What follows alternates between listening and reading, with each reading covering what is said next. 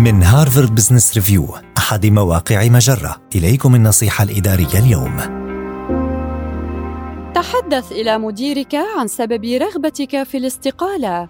إذا كنت تعاني من مشكلات تجعلك ترغب في الاستقالة ولكن تشعر أيضاً أنه يمكن معالجتها كعدم رضاك عن سياسة الشركة فيما يتعلق بالعمل من المنزل أو راتبك مثلاً، فمن المجدي أن تتحدث مع مديرك قبل إرسال إشعار بالاستقالة. فيما يلي ثلاث مشكلات شائعة يمكنك مناقشتها. أولاً، لوجستيات العمل حتى إن أعلنت شركتك عن سياسة شاملة جديدة تحكم الأسلوب الذي يجب على الموظفين اتباعه في طريقة أداء العمل ومكانه، فليس من الضروري أن تقبلها على أنها سياسة نهائية لا رجعة فيها.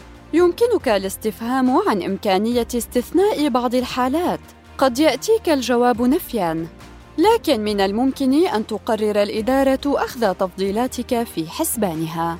ثانياً دورك ونموك.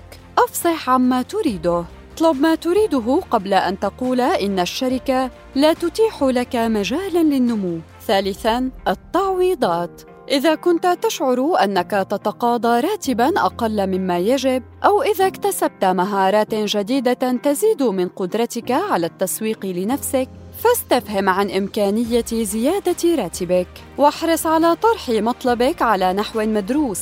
وتقديم حجة منطقية حول القيمة التي تضيفها إلى الشركة والسبب الذي يجعلك أهلا لزيادة الراتب هذه النصيحة من مقال أربعة نواحي تستحق أن تناقشها مع مديرك قبل اتخاذ قرارك بالاستقالة.